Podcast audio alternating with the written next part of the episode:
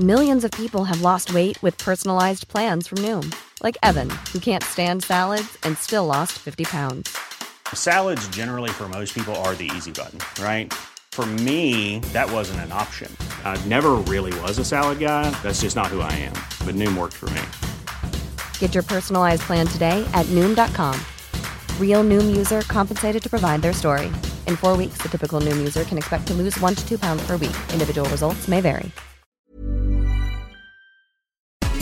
Las noticias. ¿Qué tal? ¿Cómo le va? Buenas tardes. Estás a punto de escuchar Yo soy Javier Alatorre. las noticias con Javier Alatorre. La vamos a pasar muy bien. Comenzamos. Hay una historia que dice así: No es que el toro sea bravo, es que la vaca es inquieta. Hoy traigo flores pa' un funeral, porque lo nuestro llegó a su final. ¿Cómo carajo te voy a culpar si lo que me hiciste yo te lo hice igual? Los cachos, todo el mundo los pone cuando está borracho. Los cachos, no somos ninguno muchachos. Muy buenas tardes, muy buenas tardes. Qué bueno que nos acompañan. Gracias por estar con nosotros en las noticias con Javier Alatorre. En un momento se incorpora con nosotros, está saliendo de una reunión. Por lo pronto ya estamos aquí, Miguel Aquino y una servidora. Y empezamos al ritmo de Guainá y Servando y Florentino con esta canción que se llama Los Cachos. Está medio ruda para empezar la semana, ¿no, Miguel? Sí, sí, sí, empezaron muy intensos. Me da mucho gusto saludarte, Anita, amigos, ¿cómo están? Muy buenas tardes, buenos días en algunas partes, en algunas partes del país. Creo que todavía, eh, pues alguien ahí de la producción trae la fiesta de septiembre. Pero bueno, un saludo para todos nuestros amigos, un saludo para nuestros amigos hasta la frontera norte. Estaremos platicando de lo que está haciendo en Coahuila con Texas y las lluvias, señora La Torre, ya está incorporando. Pues parece que, pues no ceden. No, no, no ceden. Este, antes que nada, bueno, pues saludos a todos nuestros amigos en el país, más allá de nuestras, de nuestras fronteras. Y sí, este, Guainá y Servando y Florentino. Así se llaman los cachos. Son tres. Y entonces, ah, no. La canción es de los cachos y los que cantan son esos tres. Pero bueno, ahí está. Este, qué gusto, qué gusto saludarlos con muchísima información, además de la información que tenemos en desarrollo. Anita, felicidades por tu, tu programa, tu debate, tu diálogo. Este estuvimos ahí muy atentos el fin, el fin de semana, ya lo estaremos comentando también en un, en un momentito más. Oiga, este, bueno, le adelanto a reserva desde luego de todos los temas que, que vamos a tener en un, en un momento. Qué barbaridad con este asunto de Guanajuato. Este, mm, yo eh, saludamos y, y abrazamos a todos nuestros amigos que nos sintonizan allá en, eh, Guanajuato y en toda la región con este regalo bomba. Porque si no me equivoco era un regalo bomba el que le mandaron a, al, al, eh, pues dueño o al administrador ahí de, de un negocio, Miguel Anita, se lo mandaron con globos y todo, llegaron los repartidores y a la hora de abrir el paquete, ¡boom! voló. Yo pensaba que eso de, de los regalos bomba era más un tema, pues este, es, es lamentable, dos personas fallecieron, hay personas heridas también, no queda muy claro de qué se trata, si es un asunto de extorsión, si es un asunto de, de- de- de- del cobro, de los chantajes que hacen los criminales a los eh, comerciantes, pero eh, pues un asunto que yo no había visto, Miguel, ¿no? Debe de ser un mecanismo sofisticado el abrir la caja de un regalo y que te mate. Sí, este, sí, Javier, eh, sí se confirma que se trata de, de, como tú bien dices, de un regalo. Quien lo recibe es el gerente, que es una de las víctimas mortales, quien precisamente el día de ayer en este en este bar en la zona de Salamanca, pues estaba festejando su cumpleaños, estaba en compañía de algunos amigos y también, bueno, pues se encontraba ahí en compañía de uno de los socios del bar, que es la persona que lo estaba acompañando y quien también pierde la vida en esta en esta explosión. Fíjate Javier que sí en efecto este asunto de un regalo bomba eh, que lo primero que creo que debemos de ser claros, evidentemente esto es un acto y es un hecho de terrorismo, o sea, aunque esta palabra de repente puede sonar muy fuerte, así es realmente como se califica cuando se realiza un ataque, en este en este caso, que ni siquiera es atentado, un ataque con una con una bomba sofisticada, este, este hecho de terrorismo evidentemente pues enciende las aletas. Sin embargo, este Javier amigos, Guanajuato en los últimos años, o mejor dicho en el último año, no es la primera vez que presenta una situación de esas. El año pasado, recuerdo también muy bien, en la fiscalía, en la refinería de Salamanca, eh, por fortuna se encontró y se y no causó daños mayores también una autobomba. En la zona de Celaya también explotó una autobomba muy cerca de una de una de las instalaciones de una zona en donde estaban hospedados los elementos de la Guardia Nacional.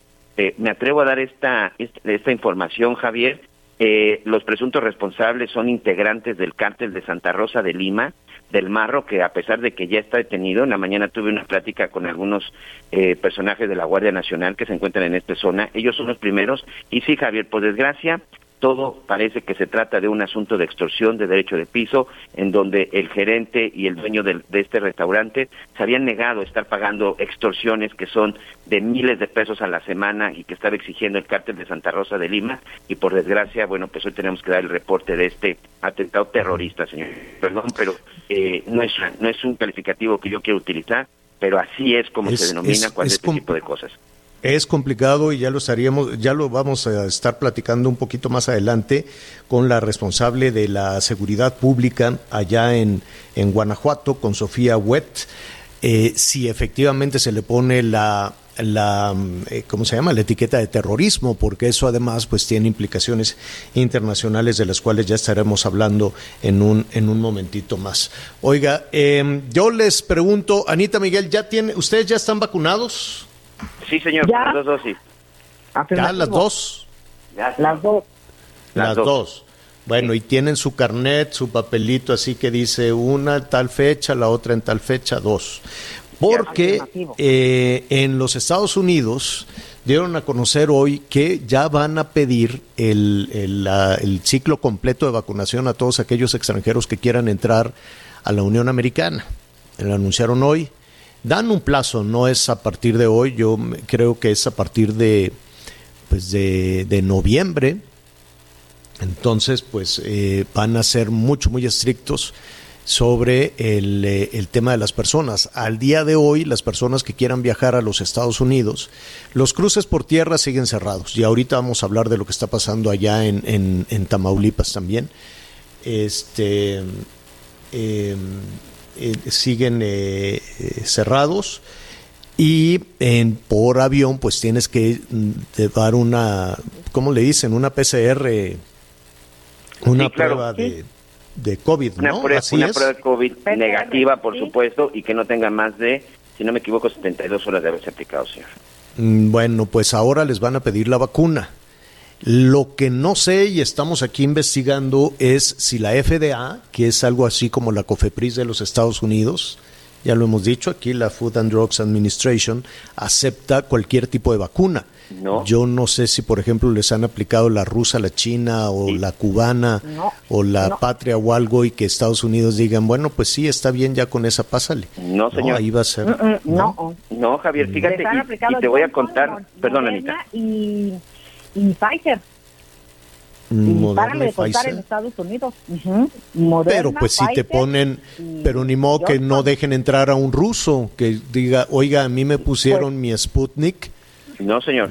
Y, y, te lo digo por un caso este, muy cercano de, de unos amigos que eh, llevaban a su hija menor a vacunar a los Estados Unidos y el señor se vacunó en la Ciudad de México y le había tocado la vacuna Sputnik. No se la hicieron válida.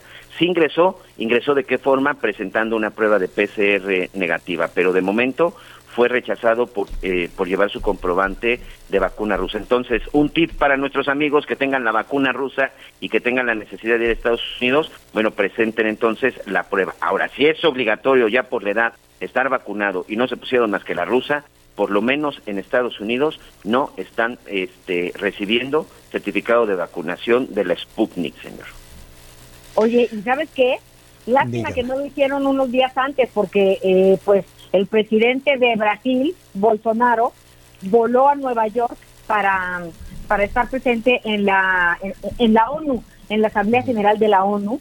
eh, que pues le ha ido mal porque pues a la entrada del hotel le gritaron genocida, fuera militares y no eres bienvenido, por decirlo menos. Y pues lo cacharon, bueno, le tomaron Allá sí les gritan, comiendo- aquí no le grita, aquí no le gritan a, a, a los bueno, había muchísima, había ¿eh? seguridad, había muchísima seguridad, pero ese es otro, esa es otra historia, como diría mi abuelita. Oye, pero Bolsonaro y sus, y sus amigos de su gabinete, sus acompañantes, pues comiendo hot dogs en la calle porque no los dejaron entrar a algunos restaurantes por no estar vacunados. Ah, ¿En serio? Sí, ahí están, en la calle, como deben de estar además. Eh, vamos a saludar a todos nuestros amigos también que, que nos sintonizan en, en Texas. Em, pues estamos también muy pendientes de toda esta crisis, de toda esta crisis de los de los eh, migrantes, sobre todo en la frontera entre Coahuila y Texas, Ciudad Acuña. Pues eh, el tema está muy complicado. En Reynosa Romántica 103.3 FM, Tampico, El Heraldo Radio 92.5.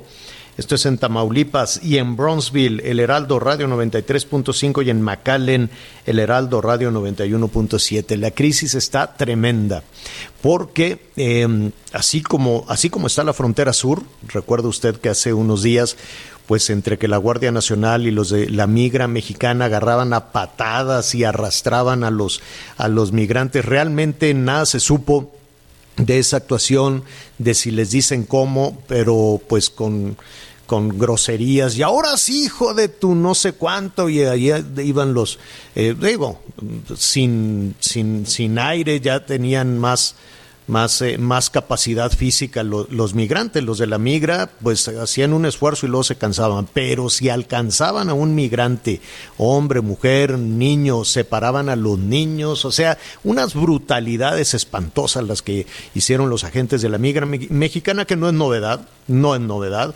siempre hay quejas de la migra mexicana, siempre hay quejas del Instituto Nacional de Migración, nada se sabe de lo que sucede en los centros donde tienen hacinados a miles y miles de migrantes, no solo en la frontera sur, sino en diferentes partes de, del país, aquí mismo en la Ciudad de México.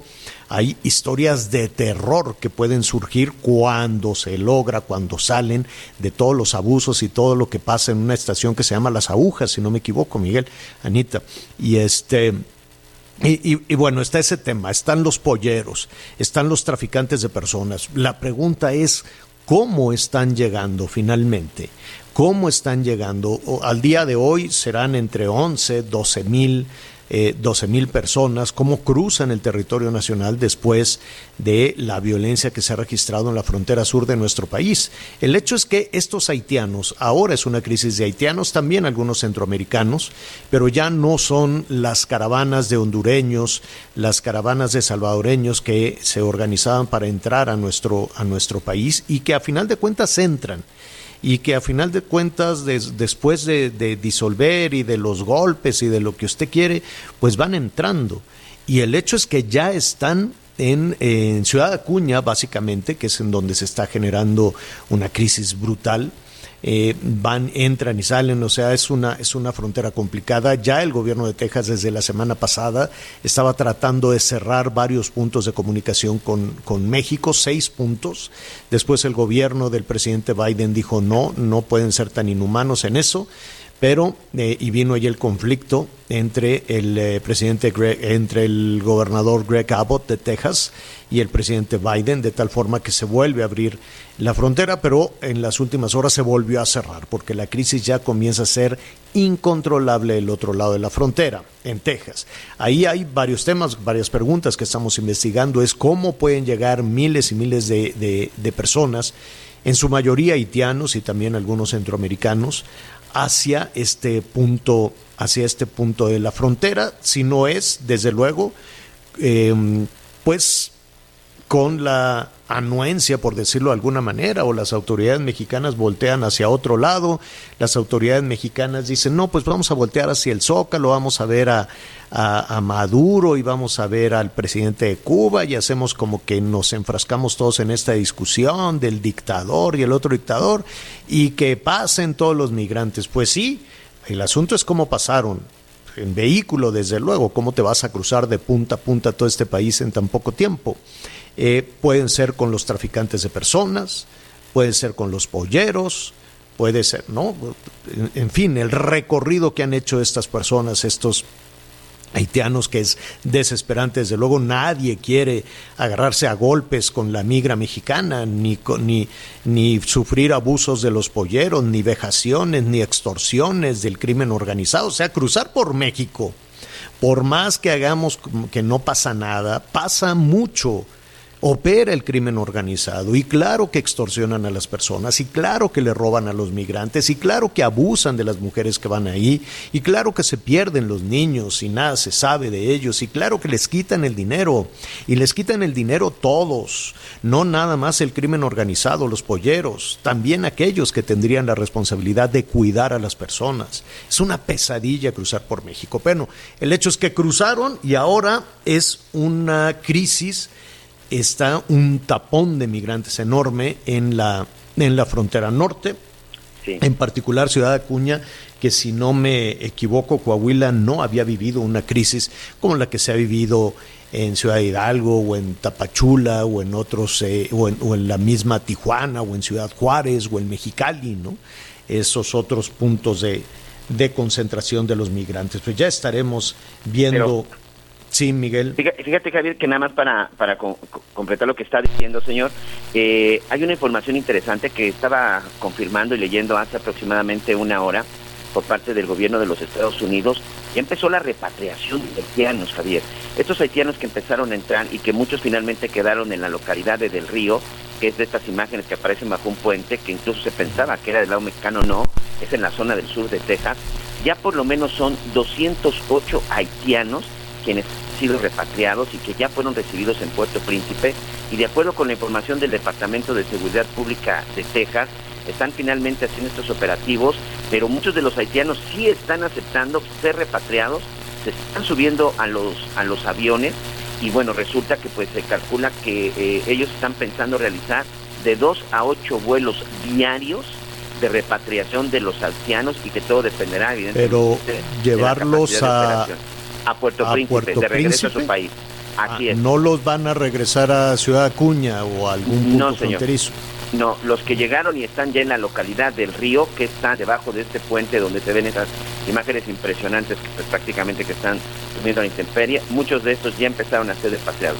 Por lo menos 208 haitianos ya aterrizaron en Puerto Príncipe, ya fueron recibidos por las autoridades, incluso hay con un discurso de, del actual presidente de que van a tener apoyos, pero se calcula que van a continuar con esta repatriación de los haitianos que sí lograron cruzar y que se podrían realizar de dos a ocho vuelos. Es la información que está que están este, confirmando las autoridades de los Estados Unidos y sobre todo las autoridades en el estado de Texas. A diferencia de lo que vemos en la zona de Tijuana con San Diego o incluso en otros lugares, no, aquí sí se está dando esta repatriación inmediata, Bueno, en la segunda parte que le recomendamos muchísimo, en Javier La Torre MX, en la segunda parte del programa le vamos a, contar un poquito de cómo, de, de dónde, de, bueno, uno supone que vienen de la isla después del huracán y de los terremotos y de cosas terribles que han, que han vivido en, en Haití uno supone que, bueno, salen de ahí, se van a Panamá y de Panamá suben. Pero tampoco es tan sencillo en este momento, en un país destrozado, salir de, Haití. Entonces, ¿de dónde han llegado esos 12, 13 mil haitianos? Eh, en la segunda parte, fíjense, Anita Miguel, vienen muchos de Brasil y otros de Chile. De Brasil y de Chile. ¿Qué, qué, qué, fue lo, ¿Qué fue lo que pasó? Que fueron Brasil en su momento para organizar el Mundial, las Olimpiadas y todo esto. Eh, em, dijo, vénganse a trabajar acá, ¿no? Mano de obra, albañilería, cosas por el estilo. Luego se acabó esa posibilidad en los dos países, tanto en Brasil como en Chile, y vienen con una travesía, con lo poquito, con lo, con lo que podían ahorrar. Dijeron, pues ahora vámonos al norte, vámonos hacia los Estados Unidos, de punta a punta. Y este, la parte más difícil sí o sí fue México, por, por lo violento, aunque hagamos como que nada pasa, pero pues, México es uno de los países más violentos del mundo. Y ahora, pues este, después de toda esa travesía desde Brasil y desde Chile, pues eh, no, no imagínate, repatriaron a 200 pero al final del día, hoy ya pueden ser más de 12 mil personas. Este, también el puente aéreo para el traslado de 12 mil de 12 mil personas va a ser un tema complicado. Bueno, ya, ya lo estaremos eh, eh, tratando un momentito más. Oiga, un asunto a propósito de violencia y a propósito de que hacemos como que no pasa nada y estamos en otras, en otras cuestiones y quitando monumentos de, de Paseo de la Reforma y cosas por el estilo, em, hay, hay un tema de inseguridad aquí nos preocupa, aquí lo hemos dicho en muchísimas ocasiones. Gente que siguen asaltando en el transporte público, que le siguen robando el jornal del día, que le siguen robando el teléfono celular. Es, es, un asunto brutal. Hubo un crimen el 2 de septiembre. El 2 de septiembre, apenas iniciando el mes, mataron a un médico distinguido, un neurocirujano, de los pocos neurocirujanos que hay en México y que ha tenido, y que ha tenido este, reconocimientos, muy joven, José Raúl Guerra. Lo mataron, él iba en su vehículo, llegaron un par de sujetos, le dispararon una cantidad impresionante de, de, balas, este, y eh, nada ha pasado hasta ahora. Se supone que habría dos presuntos responsables de todo esto, dos presuntos responsables del, crimen y eh, que dispararon, fueron detenidos y lo insólito, no los estaban procesando, si no me equivoco ya estaremos platicando ahorita con el representante legal de la familia del doctor, no los procesaron por, por haber disparado o por haber matado al doctor, sino porque traían una bolsita de mota sino porque traían una bolsita de marihuana. vamos en este momento con el representante legal de la familia del doctor em, para, para precisamente entender qué es lo que está sucediendo con, con, este, con este caso. Em, Víctor eh, Sandoval, muy buenas tardes. ¿Cómo estás, Víctor? Hola, ¿qué tal, Javier? Muy buenas tardes a ti, a tu auditorio. ¿Qué es lo que está pasando? ¿Qué, qué, ha sucedido a grandes rasgos, desde luego, porque debe, debe de haber ahí unos nudos tremendos eh, legales y de justicia? Eh, pero ¿qué pasó desde el día en que mataron al doctor? Pues eh, efectivamente, como lo acabas de mencionar, hubo una lamentable pérdida para ella, no nada más para la familia Guerra Mora, sino para muchos pacientes que dependían de, de una cirugía y de una de un conocimiento muy especializado, solamente ocho cirujanos especialistas en oncología del cerebro había en el país, hoy nada más quedan siete, entonces se arrancó la posibilidad de, que mucha gente encontrara salud o la recuperación de, sus pacientes, ¿no? Es una pérdida lamentable, un doctor muy joven que iniciaba su vida este, marital, tenía pocos meses de haberse casado, eh, muy prominente, con un futuro totalmente eh, brillante y sin deberla ni temerla, sin deberle nada a nadie, fue brutalmente asesinado, cobardemente le dispararon más de 16 eh, tiros. Él estaba hablando en ese momento con su señora madre, su señora madre escuchó todo lo que sucedió en ese momento a decir de las autoridades, dos personas en una motocicleta perpetraron el, el homicidio, se dieron a la fuga. Eh, la, poca información que tenemos es que las cámaras, desgraciadamente, del C5 no estaban funcionando, lamentablemente, porque eso podría ser una un elemento muy bueno para poder tener ahí un seguimiento de, la no no estaban no estaban funcionando o eso les informaron a ustedes que no estaban informado. que, muchas cámaras sí sí se detectó el momento del homicidio.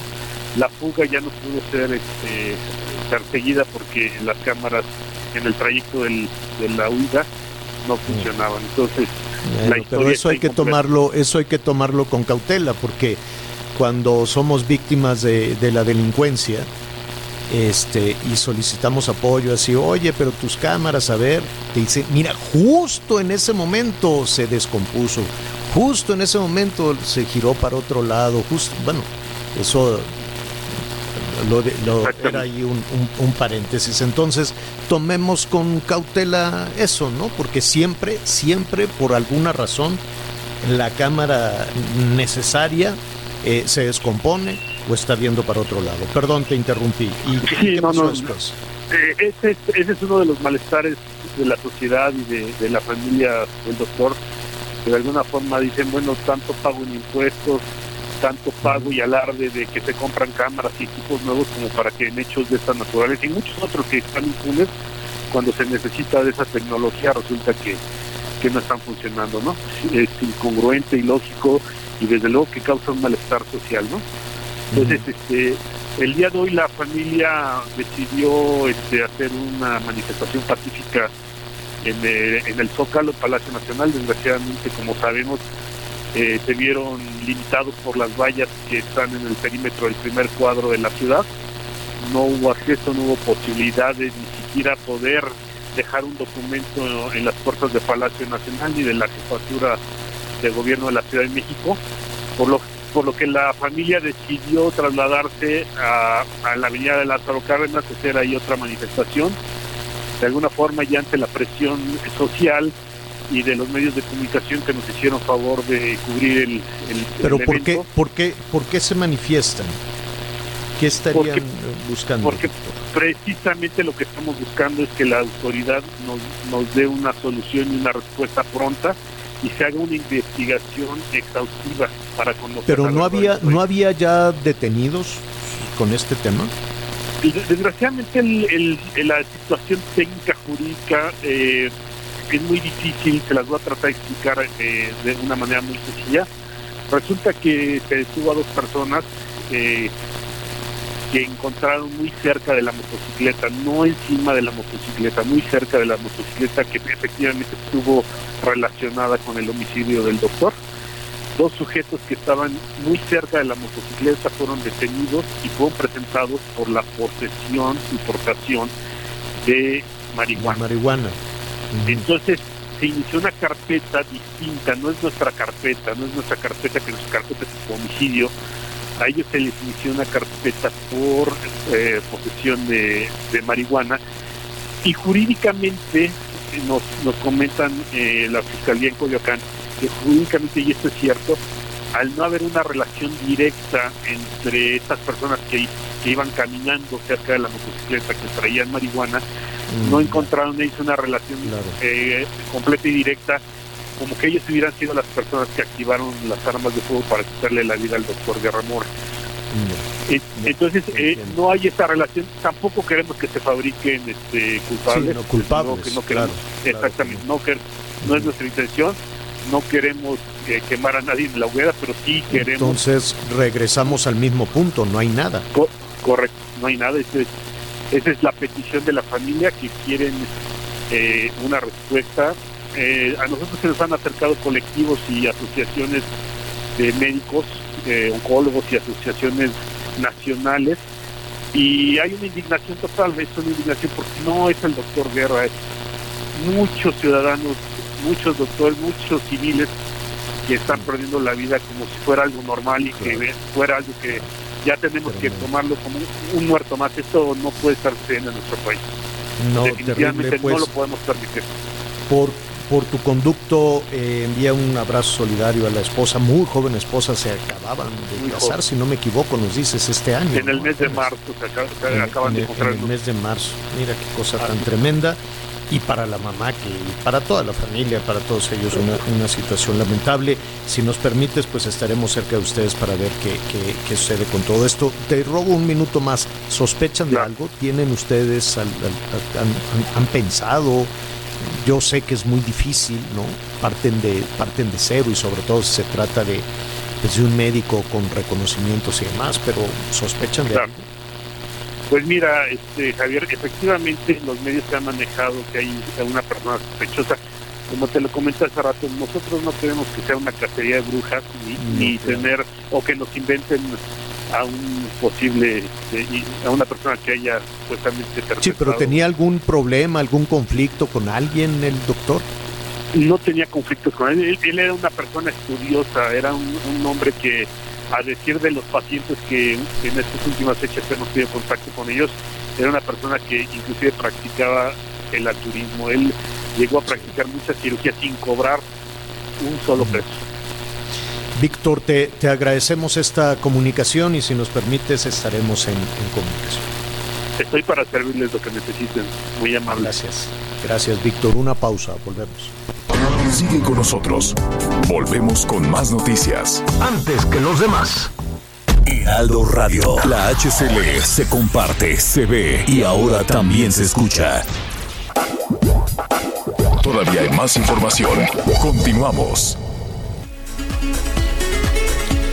Bueno, ya le, ya le comentábamos al principio, al principio del programa de este tema. Sí, gracias. De este, de este tema que de una explosión, un regalo. Dos personas murieron cuando recibieron este paquete, pues iba, ya sabe, con un paquete de regalo, con globos y, y al abrirlo, que debe ser un mecanismo sofisticado, ¿no? No, no es no es cualquier bomba, sino que al, al abrirlo se, se, active y pueda, y pueda causar tanto daño. Dos eh, personas muertas, todo esto sucedió en Salamanca, Salamanca, Guanajuato, para ver de qué se trata, si podemos hablar de terrorismo efectivamente, si podemos hablar de narcoterrorismo, es ajuste de cuentas, es, es eh, una extorsión, es una presión, es sembrar el miedo por parte del crimen organizado, en fin, tantas cosas que se pueden pensar alrededor de todo esto y por ello yo le agradezco a Sofía Wett. Ella es la responsable de la seguridad pública en Guanajuato, la secretaria ejecutiva del Sistema Estatal de Seguridad Pública. Esta conversación. Sofía, ¿cómo estás? Buenas tardes. Hola, ¿qué tal Javier? Buenas tardes. Pues aquí a la orden porque sin duda es un tema que es necesario poder compartir con el autor y la ciudadanía, eh, el cual es la información que hay al momento disponible antes de, de, saber de, de, qué se trata o cómo nos podemos referir a una, a una situación. ¿Qué fue, qué fue eh, eh, Sofía, lo que, lo que sucedió? ¿Qué pasó en este lugar de Salamanca? Efectivamente coincide con lo que comenta Javier, en que eh, llega a un restaurante un paquete de motocicleta eh, con globos, un regalo para que alguien que en ese día estaba cumpliendo años y quien es identificado como el gerente de un restaurante, eh, un restaurante familiar eh, con música en vivo, eh, digamos un restaurante que no genera sospecha en primer término de que pudiera eh, asociarse a un giro negro, sino un restaurante en términos familiar. generales, digamos, familiar y, y, normal. Llega esta motocicleta con dos personas a bordo, preguntan en específico por esta persona, quien sale del restaurante eh, y abre efectivamente, como lo indicabas, eh, la caja de regalo y es cuando desafortunadamente explota con un mecanismo eh, muy específico para que su apertura causara daño a la persona a la que se estaba buscando. Es decir, eh, sí insistiría yo en ese tema de que tiene un mecanismo eh, muy específico, no de generar un daño en, eh, en general en el lugar, sino a una persona eh, en particular. Eh, las personas que murieron eh, tenían una relación con el con el negocio, con con este restaurante. Sí, eh, se identifica a uno de los socios y al gerente, quien el gerente es justamente quien estaba cumpliendo años ese día. Uno de los dueños y el gerente. No, no, no, no, no me quiero yo imaginar qué hubiese pasado si les llevan al interior del, del restaurante esta, pues este explosivo, pero uh, digo, qué, pena, lamentable desde luego el fallecimiento de estas personas, las personas que resultaron lesionadas, que resultaron heridas. ¿Qué, ¿Quién yo, yo, sé que está abierta una investigación, te preguntaré si la investigación la llevará el gobierno de Guanajuato, la Fiscalía de Guanajuato, o la llevará el, el Sistema Estatal de Seguridad Pública, o se convierte en un tema federal. De inicio hay una participación federal en el sentido del tema de los explosivos que son regulados justamente por una ley federal. La investigación hoy está aperturada por la Fiscalía General del Estado, eh, que tendrá colaboración de las distintas instancias. Eh, entendemos el interés nacional sobre eh, el poder atraer la, la investigación al, al ámbito federal, para lo cual, en dado caso, si así se decidiera, la Fiscalía General del Estado está en la mejor disposición de poder aportar los datos que ya se han recabado y de poder continuar colaborando con las investigaciones. Ahora, eh, esto yo sé que apenas está que apenas está en un proceso de investigación, ¿no? Si fue un tema eh, de, crimen organizado, si es un tema de, de, de, amenaza cumplida, ¿no? De extorsión, o es un tema de carácter personal. ¿Qué, qué opinas al respecto? Creo que este es uno de los eh, temas claves en este momento para la ciudadanía, especialmente porque hay implicaciones de poder sugerir una u otra línea de investigación. Podríamos afirmar que en este momento en particular todas están abiertas porque hay diversos elementos que hay que analizar. Primera, no es el modus operandi tradicional de los casos de extorsión. Generalmente cuando grupos delictivos locales eh, generan actos intimidatorios para los negocios, no lo hacen de manera tan sofisticada. Eh, es decir, eh, hemos tenido desafortunados eventos en donde se genera la quema de un negocio o una agresión eh, con, con, armas, pero no un tema tan específico como en este caso hablamos. Entonces, eh, incluso aquí el tema y lo delicado de una extorsión como la principal línea, que nosotros no lo establecemos así, es que pueda ser aprovechado por otros grupos delictivos que bajo eh, la, la, notoriedad de esta información lo utilicen como argumento para solicitar eh, un pago a los negocios en escenario en el cual le solicitaríamos a la ciudadanía hagan contacto con las autoridades estatales para poder apoyarles en la materia. Por otro lado, bueno, pues es un es un ataque muy dirigido a una persona en específico, incluso para el propio manejo de, del paquete llegan dos personas en motocicleta, una de ellas se encuentra gravemente eh, lesionada también, hospitalizada, eh, que no, no las estamos criminalizando y buscamos no criminalizarlas ni siquiera en el aspecto mediático, porque también es posible que estas mismas personas ni siquiera sepaban, que supieran que, que Museo de Bellas. paquete y pudieran haber sido sorprendidas también por el aspecto que ahí pues uno de los puntos importantes será conocer de dónde vino el pedido, quién fue quien hizo este encargo. Eh, es un tema o un evento atípico en el que incluso más allá de los colores partidistas, el objetivo ha sido cerrar filas en la materia. Eh, por ello, la mayor, la mayor colaboración para eh, interactuar con la autoridad federal, como ya se está haciendo en este momento, con la planeación de trabajos operativos e inteligencia que permitan, por un lado, brindarle seguridad a las y los salmantinos y por otro lado, eh, obtener información sobre quiénes habrían sido los autores intelectuales del evento. Eh, en ese aspecto, en general, el decir que están todas las líneas de, investigación abiertas, incluso que pudiera tratarse de un tema personal, eh, también es importante señalarlo. Eh, eh, yo sé que están en la investigación, en los peritajes, pero ¿sabemos eh, qué tipo de explosivo se, se utilizó y qué tipo de mecanismo? Porque situaciones como esta, secretaria, este, es, un asunto que, que, tal vez en los temas del crimen organizado, tal vez en, a otros a otros niveles, este, ¿se sabe qué tipo de explosivo, qué tipo de mecanismo se, se utilizó?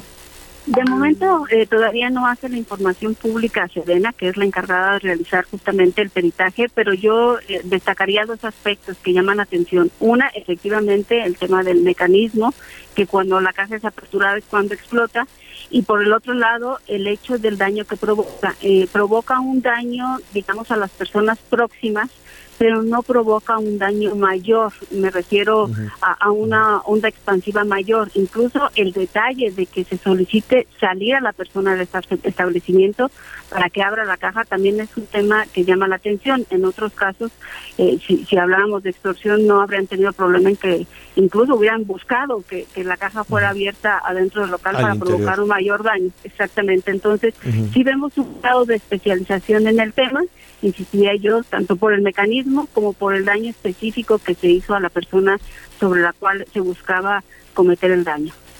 Hay, eh, finalmente, hay una palabra que cuesta trabajo decir en México, terrorismo, por todo lo que eso implica. Em, ¿Tú ya utilizarías esa palabra, terrorismo, narcoterrorismo, o todavía no? Incluso no solamente en el caso de Guanajuato es una palabra, nosotros eh, Estado tenemos tipificado el delito de terrorismo y hoy en Guanajuato hay personas que están esperando sentencia o ya pagando una pena por este delito cuando el objetivo es causar daño en la población, así sea cerrando una, una carretera y quemando vehículos. Es decir, aquí en Guanajuato no le tenemos miedo a poder tipificar ciertos actos eh, bajo este eh, bajo este fundamento legal. En este caso en particular creo que es necesario esperar que avancen las investigaciones para poder determinarlo y si así fuera el caso, no tendríamos problema en tipificarlo de esta manera, dado que las penas que se alcanzan, pues evidentemente son mucho más altas. Hay un agravante de, daño a la sociedad en su conjunto y no solamente a las víctimas. Entonces, tengan la certeza de que si es el caso, así se tipificará por las leyes locales o en dado caso, si la federación busca traer un darle otro tratamiento, pues nosotros aportar la información necesaria. Lo que sí es importante mencionar es que eh, hemos tenido un trabajo muy importante en materia de seguridad para eh, disminuir los niveles de, de, violencia. Ya para este año traemos 800 homicidios dolosos relacionados con la delincuencia organizada menos respecto al año anterior y es un eh, pues ejemplo de que no no ha sido un gobierno al que ha encontrado obstáculos o ha tenido miedo en poder enfrentar las situaciones, sino por el contrario es afrontarlas eh, claramente de frente a la ciudadanía con claridad y contundencia tanto en el tema de investigaciones, inteligencia y marco legal para que los delincuentes que, que hayan cometido este evento, por ejemplo, no únicamente sea un, un tema de homicidio, sino su pena pueda ser agravada, eh, por ejemplo, si se tipifica como terrorismo. Sofía Wet, secretaria de eh, secretaria ejecutiva del Sistema Estatal de Seguridad Pública de Guanajuato. Muchísimas gracias y si nos permites seguiremos atentos a, la investigación. Un gusto, Javier, y, cuenten con que tenemos la mayor apertura para que la ciudad pueda tener la tranquilidad de conocer eh, eh, lo que hay de trasfondo en este tipo de evento y tomar sus propias decisiones y, tener el escenario completo sobre cuáles son las condiciones en su ciudad, en este caso Salamanca. Gracias, Sofía. Buenas tardes. Buenas tardes. Eh, vamos a hacer una pausa eh, a, nuestros amigos en Guanajuato que nos escuchan a través de Radio Lobo 96.7 FM y a través del LOB 101.5 FM. Eh, seguiremos, seguiremos de cerca todo este tema que, que ha sembrado miedo, desde luego, en, en, toda esta, en toda esta región. Hacemos una pausa y volvemos. Sigue con nosotros. Volvemos con más noticias. Antes que los demás. Heraldo Radio. La HCL se comparte, se ve y ahora también se escucha. Todavía hay más información. Continuamos. Pues continuamos en las noticias con Javier Alatorre y es momento de saludar a Ari Chávez, representante de Productos Politécnicos. Buenas tardes, Ari. Qué gusto saludarte, mi querida Anita. Como siempre, un placer iniciar la semana con mucha información importante para todos en temas de salud. Yo quiero que ponga muchísima atención todo el auditorio que quiera mejorar su salud, si tiene algún problema, algún padecimiento, o si estamos preocupados, que yo creo que es el caso de todos, con este tema de los contagios, porque hoy les voy a contar de uno de los tratamientos más exitosos que ha elaborado el Instituto Politécnico Nacional el factor de transferencia es un tratamiento maravilloso que está ayudando a miles de familias en la actualidad a protegerse de los contagios, a elevar sus defensas y sobre todo a esos sectores de la población en donde definitivamente les está pegando durísimo porque todavía no llegan las vacunas que son para los niños, por ejemplo, que ya entraron a clases, los adolescentes, nuestros adultos mayores, porque este tratamiento puede tomarlo toda la familia. Es una serie de dosis que vamos a administrar una por día y va a elevar su sistema inmunológico hasta un 470%. Esto al ser tan elevado nos permite crear una barrera protectora que hace que sea mucho más difícil contagiarnos. Actualmente pues ya estamos haciendo nuestras actividades normales, los niños ya entraron a la escuela, no, algunas personas pues ya también entraron a clases a, a trabajar, entonces es muy importante tener un sistema inmunológico fortalecido. Otra de las cuestiones que, que pues desconocemos es que el 90% de las enfermedades que padecemos todas tienen que ver con un mal funcionamiento de nuestro sistema inmunológico, es decir, con unas defensas bajas, por eso nos ataca tan fuerte. Lo que hace el factor de transferencia en más de 150 enfermedades es recuperar la salud desde las primeras dosis. Hablamos de pacientes con cáncer, diabetes, lupus, obesidad, hipertensión, problemas cardiovasculares, artritis reumatoide, fibromialgia, en temas de enfermedades respiratorias que van desde las alergias, asma, bronquitis, neumonía, pulmonía, todas estas enfermedades, desde las primeras dosis de factor de transferencia vemos resultados maravillosos y sobre todo que los pacientes empiezan a sentirse bien, empiezan a recuperar la salud y eso nos pone muy felices. Hoy les tengo una excelente noticia para que vayan marcando porque es único día de esta promoción. Hoy les traigo una promoción muy especial, mi querida Anita. Así que ahí les va, es el 55 56 49 44 44. Esta es nuestra línea directa de productos y tratamientos Politécnico, pero les conviene marcar el día de hoy porque hoy se van a poder llevar un paquete de 20 dosis de factor de transferencia al precio más bajo que hemos dado. Viene con un descuento espectacular y si son de las primeras personas en marcar, por esas 20 dosis nosotros les estamos regalando no 10, ni 20, ni 30, sino 40 dosis de factor de transferencia. O sea que en total ustedes van a recibir 60 dosis pagando solamente 20. Además, les estamos regalando un kit sanitizante con dos caretas, dos cubrebocas, dos geles antibacteriales y apórense a marcar al 55 56 49 44 44 porque hoy le vamos a enviar un lujo, que es un smartwatch, tiene más de 30 funciones, puedes hasta contestar llamadas desde tu desde tu reloj, te mide la presión arterial y por si fuera poco vienen de regalo también los audífonos AirPods. Estos audífonos inalámbricos que vienen hasta en un estuche que al mismo tiempo es cargador, están increíbles, pero solo son por el día de hoy. Entonces tienen que marcar al 55 56 49 44 44, el 55, 56, 49, 44, 44 y las 60 dosis, mi querida Anita, de factor de transferencia. Y todo eso se lo llevan gratis, ¿eh? Solamente pagan 20. Pues ahora sí que solo por hoy, muchísimas gracias, querida Ari. Te mando un abrazo, cuídense mucho. Un abrazo, buenas tardes y hacemos una pausa, ya volvemos a las noticias con Javier Alatorre. Sigue con nosotros. Volvemos con más noticias. Antes que los demás. Heraldo Radio. La HCL se comparte, se ve y ahora también se escucha.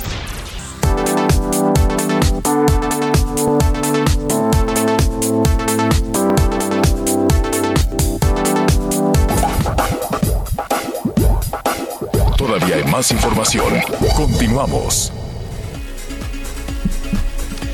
Bueno, eh, estamos ya prácticamente en la, en la recta final, pero mire, vamos a saludar, vamos a saludar en este momento a nuestro compañero Gerardo Suárez, él es reportero del Heraldo Radio, porque tiene un tema fundamental. Cuando hablamos de vacunas, de pronto desde la Ciudad de México se pierde toda dimensión, toda dimensión porque de, por, evidentemente por razones también electorales y, las corcholatas y lo que usted quiera mande, se, ha, se le ha puesto todo el énfasis a la Ciudad de México en la aplicación de las vacunas. ¿Qué está pasando con el resto de los estados en la investigación que está haciendo Gerardo Suárez? ¿Cómo estás, Gerardo?